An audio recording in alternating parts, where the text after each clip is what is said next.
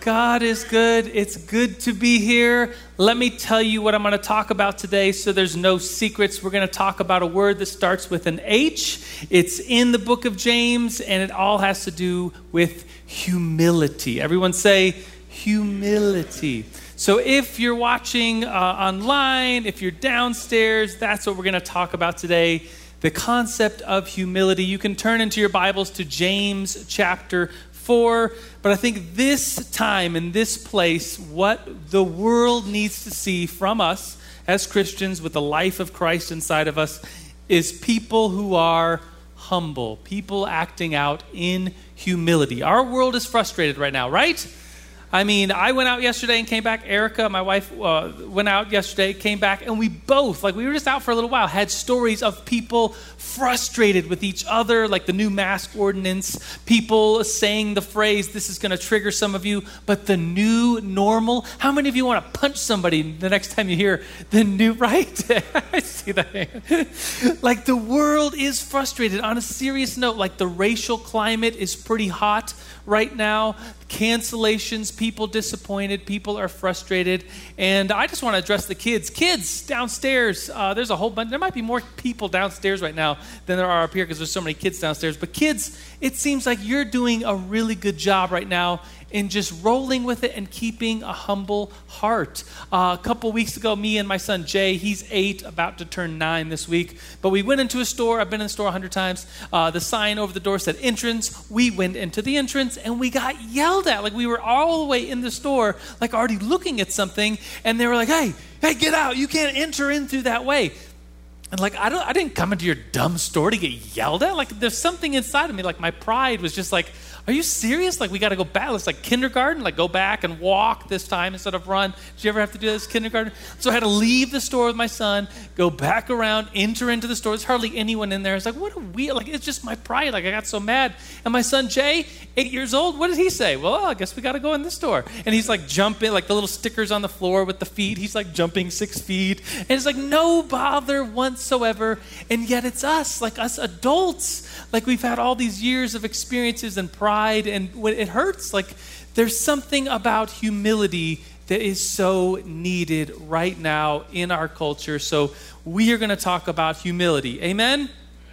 Amen. Amen. Okay, so turn to James chapter 4. We're going to talk about these five verses of chapter 4, verse 13 through the end. And I want to invite you as we look at these five verses uh, it's going to seem like he's talking uh, anti business or anti making plans. That's not the case. What he's talking about is an unreliant life on God. And I'm going to speak about that this morning. And what this is really about is us being humble. So I want to invite you, I haven't done this in a little while because we've kind of changed up the order, of the flow of service, but I want to invite you, if you're able, to stand with me. If you're downstairs, kids, take a second, uh, stand with the Word of God. If you're watching online, big shout out to the Wallers. I know I met with them this week and they're watching online. So here's what this text says five verses. Let's receive this in faith. James says, Now listen. When someone says listen, you should listen. Listen, you who say, he's going to give an example. I'm sure there's other examples, but he says this that there's people who are saying, Today or tomorrow we will go to this or that city, we'll spend a year there, carry on business, and make money. Like there's like this is what we say, right? With these kind of he's going to get to this example like you're boasting, you're bragging about the plans you have, and, and God isn't a part of it. Verse 14 says this, why? And I imagine him saying, man, but maybe that's a little too uh, casual. Why you don't even know what will happen tomorrow? What is your life? He reminds us, James says, you are a mist that appears for a little while and then vanishes. Verse 15, instead, you ought to say, If it is the Lord's will, we will live and do this and that. And here's the sin, here's the problem. As it is you boast and brag, all such boasting is evil. Anyone then who knows the good they ought to do and does not do it sins. This is the word of the Lord. Thanks be to God. Let's pray real quick. Lord, while we're standing in your presence, considering your word, these, these words of your servant James, who was earthly brother, earthly half brother to you, Lord, the one we're praying to, Jesus. This man spent time with you, and he encourages us to be humble, to look at the future and, and be um, relying on you, not relying on our own strength. Lord, we pray this. We pray for humility. We pray your kingdom come and your will be done on earth as it is in heaven. We pray this in your name, Father, Son, and Holy Spirit. And all God's people shouted, Amen. Amen. Amen. You may be seated. Three points today. Last week, people made fun of how I'm doing my points, so I started to switch it up for you. Point number one is this the problem. Here's the problem the problem is human pride, boasting, and leaving God out of things. The problem. What's the problem? What's the problem that James is pointing out here in these verses, these five verses? Well, the problem is our human pride. It's boasting and it's leaving God out. It's like like we somehow know the future is the example James gives us. He says, you know, people are, are saying we're going to go somewhere, we're going to go to this or that city, we're going to spend a year there, and then we're going to make some money. Like we have these big boastful plans that don't involve God, and we're boasting, and the boasting of it is the problem. Human pride, boasting, and leaving God out of it. How many of you made plans? in January of 2020. Like my wife said, the, the greatest waste of money this year has been a 2020 year planner. Like, what happened? Like, we went into this year, like, I sat down, is I've, done this in years past. I sat down and I put together like a goals. Like, here's my list of things I would like to accomplish and do in 2020. And so many of them were thrown out the window end of February, March, when we had to quarantine, right? Like we had plans to do this and that, and we don't need any more reminders of how unpredictable the future is. Like the, this, this COVID flu virus hits, and for some reason, still no one to this day can explain to me like why we went into quarantine, why there was mass fear, and we all went out and bought toilet paper. What? Explain that. Anybody, right now, like you have the floor. Like, what in the world? Who could have predicted the toilet paper deal? And then, like, the, as we were coming out of quarantine on a much serious note, who could have predicted uh, an officer who will go on trial for a pretty grievous, a horrible thing that sent the nation in uproar, in violent protest, some peaceful protest? Who could have predicted that? And then who could have predicted, you know, just as we like, see, seems like everything's getting better and restaurants are opening and this and that, and there's talks of schools. Who could have predicted that just a couple nights ago at midnight, like a, an all statewide mask uh, rule, new thing, restriction, like who could have predicted that? So I was talking to someone, I was like, what if in the beginning, instead of going in quarantine, we would have done the mask thing back in, back in March? And I was like, that's a great idea. But who could have predicted it? Like the, the future, James says it this way. Um, he says, You don't even know what will happen tomorrow. I think one of the biggest things uh, that this year I was really excited about going to Cambodia. The New Life, there was a couple of us, six of us, a half dozen of us uh, from New Life Manitou going to go to Cambodia on a mission trip to visit Noel and Jacob Goodland. And right now, Cambodia is just closed. There's restrictions. We can't go there in the time that we have. And so, like, we planned for something, and then we didn't get to do that. And, and the, the sadness that comes with that. We're gonna, I'm to mention that later uh, in another week, and we'll, we'll talk about them, the, the Goodlands, as missionaries, and maybe we'll do something for them since we're not going over there to bless them and to work with them and partner with them. But we've been partnering with them already for 10 years. This year, I think maybe this month, they celebrate 10 years of being in Cambodia as missionaries. And we were going to celebrate with them. And it's like, man, the plans change. We don't even know what'll happen tomorrow, is what James says.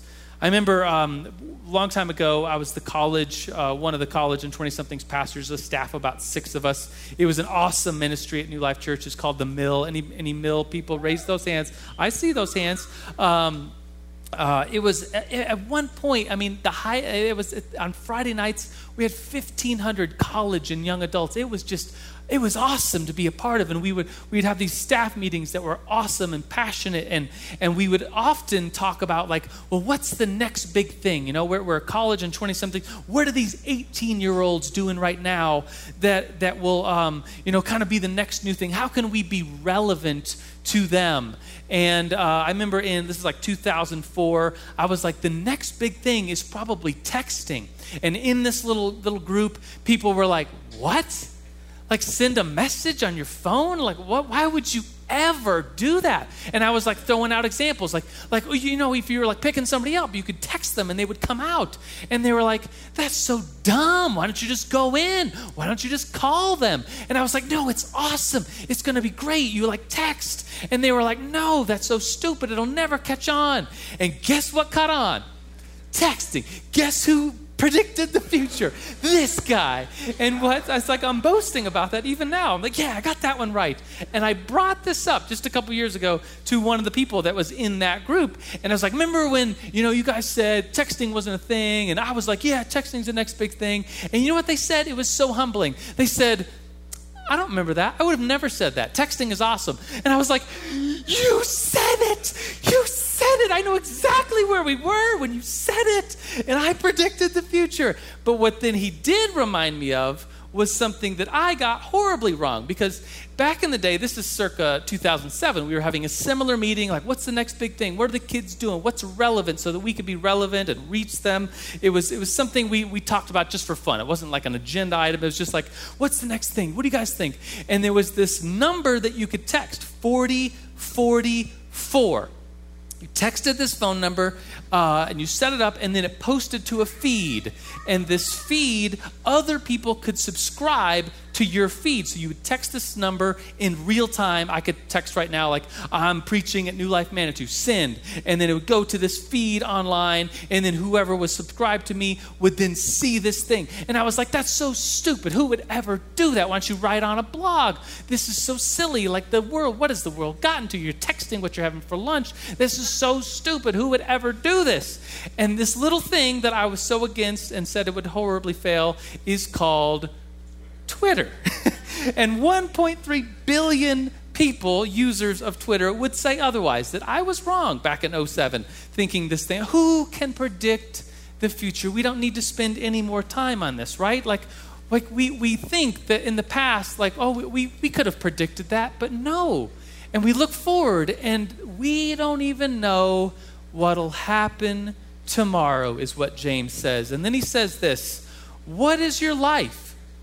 You are a mist, like a fog that appears for a little while and then vanishes. Nothing is a given. We are like a mist. Not that we are valued as a mist. No, the human life has great value before the Lord. He loves us. We're not valued like a mist, but in some way, we are like a mist. All of us must deal with the thoughts of our own death and that someday we are going to be a mist that is here now, but then will disappear. I think listening to older, wiser people will always say phrases like, life is so short, right? You never hear a, an older, wiser person say, Yeah, you know, life just kind of drags on. And, you know, those kids you have, yeah, it takes so long for them to grow up. What do the people say about kids? They grow up so fast, right? Life is here it's a mist, and then it vanishes. James warns us of the brevity of life. Do not boast about the future. Don't boast about anything. We need to live in humility. Number two is this of the three points, point number two is this we should say, this should be our attitude. Uh, point number two, we should say, this is direct quote out of James, if it is the Lord's will. We should say, if it is the Lord's will. We could add this to our conversation, but really we need to plant this deep in our hearts. We can't go around boasting about what we're going to do, what we have done. We have to say, well, if it is the Lord's will, and if the Lord has led me here, well, then the Lord is to be charged with the good, the, the what comes out of life. There's a big difference because James, some people look at this passage and say, is James preaching against business and planning for the future? No, no, no, absolutely not. You know, there's wisdom in planning what James is warning us about is presumption. There's wisdom in stacking firewood and cutting down trees in the heat of the summer for the winter, right? Amen? I mean, as a kid, I, my dad would take me to the woods, we'd cut down trees. We would, uh, I, I, was never allowed to use the chainsaw, but I was the carrier of the wood. So we'd carry the wood to the truck. From the truck, we'd take it out. We'd put it in the basement. We had a wood burning stove. Anybody still have like a real fireplace, like a real wood? Two, three, hand, four? Okay, cool. Uh, they're getting more and more rare because uh, you just turn on the gas. But in the day, like you would be cutting down wood in 90 degree weather. What's the point of that? Well, the point is planning. What's the point of sowing seed in early spring? Well, so that you could reap a harvest later. This is planning. The sin is the presumption, the sin is the pride and arrogance. I, I would say it like this that pride and arrogance are directly opposed to grace working in us. Pride and arrogance are directly opposed to grace working in us. Kids, let me address you again if you're listening downstairs. Um, kids are often asked, What do you want to be when you grow up? And the answer to that question, the, the question that our society wants, is like, what, what do you want to do as a career? Do you want to be a firefighter? Do you want to be a police officer? Do you want to be a doctor and help somebody? Do you want to be an astronaut? Do you want to be a marine biologist? Do you want to be an inventor? And so, kids, depending on what they like as little kindergartners, when the question is posed, what do you want to be when you grow up? The answer is always like their career. And I, as a, I think as a society, we look at that and it's like, well, that's not really who you are, right? Like your job isn't who you are and what you, you know, you're, you're being. I think a much better answer that maybe I'll teach my boys and uh, you could teach your children is like when you're asked, what do you want to be when you grow up? I want to be a faithful follower of God. Amen? that's a much better answer because you could be a firefighter and be a faithful follower of God, and that's really your identity. We should say, planning for the future, if it is the Lord's will. We should plan to be followers of God, and then in this or that situation, we should say, if it is the Lord's will. What am I saying here? What is James saying here? Well, I, I take a, a, quote out of verse uh, 3 from Psalm 37 Trust in the Lord and do good, is what this psalm says. At the end of this, I have one more point, and then we'll close this sermon by kind of meditating on Psalm 37 because it wraps up this humility, it wraps up being jealous about people that, that seemingly have it all together, and it wraps up just do good, be humble, and trust in the Lord. Point number three is this. We're moving right along. Point number three is this, this sentence, this um, verse that James attaches to this idea of humility and not boasting. Uh, point number three is anyone who does not do the good they ought to do sins. You see something, you know something good that you should be doing, and you just back down. You don't do it. Well, that is sin. We should do the good we are called to do. We are to do the good we ought to do. Maybe you've heard this pretty famous quote The only thing necessary for the triumph of evil is for good people to do nothing. Have you heard that? Like, that's, yeah, that's all it takes. A bunch of good people letting evil people, they, they should be doing something good. They should be turning this thing around, but instead we do nothing and evil triumphs.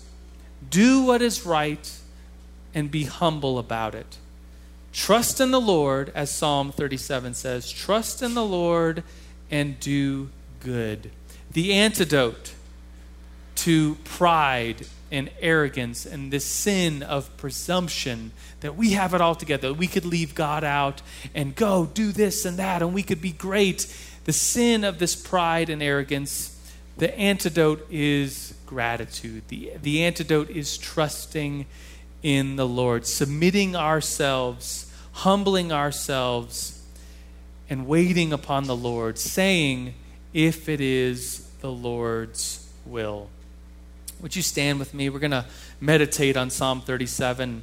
Then we'll go to the table. There's the little baskets. In your baskets as you're standing are, are little cups with um, the, the, the cup and the bread. You can get one of those. And the ta- Brett will lead us in a moment, but the table will be open for anyone who believes in Jesus as Savior. If that's where you're at, if you're in here and would say, Yes, Jesus is Lord, He's my Savior, I trust in Him, well, then the communion table is open for you. Psalm 37 says this, and I, wa- I want to read it uh, just for us to receive and to consider these words as we stand. Psalm 37 is a, like almost a parallel passage with what we just looked at in James. It's poetically put together in this way. It says, Do not fret. What a, what a great, I mean, just those three words do not fret. So, Lord, we come before you and we just listen. Lord, we say, We will not be afraid. We will not fret. Although seemingly in the last couple months, and who knows what's going to happen in the future, seems like things at different points in our society are falling apart. But Lord, we will not fret. And we won't fret, it says, because of those who are evil or be envious of those who do wrong. For like the grass, they will soon wither. The psalmist is reminding us that we're like grass, that the people that think they're in charge and doing things and it's, it's all like grass. James reminds us that, that our life is like a vapor, it's a mist that's here and then is gone. This Psalm 37 continues Like green plants, we will soon pass away. Trust in the Lord, verse 3, and do good. Dwell in the land and enjoy safe pasture. Take delight in the Lord. I'm going to read that again. Take delight in the Lord he will give you the desires of your heart. Commit your way to the Lord and trust in Him. Lord, before you right now, we trust in you. Lord, we come before you humbly. We say things about our life and what we're going to do. Lord, if it's your will, because Lord, we wait patiently, like a farmer who plants seeds, we wait patiently, praying and hoping and trusting that you will enter us and fill us up. And so, Lord, we we're reminded of that at the table where you invite us to receive your body and your blood. So, Lord, we stop and, and we wait upon you and we trust in you in your name, Father, Son, and Holy Spirit.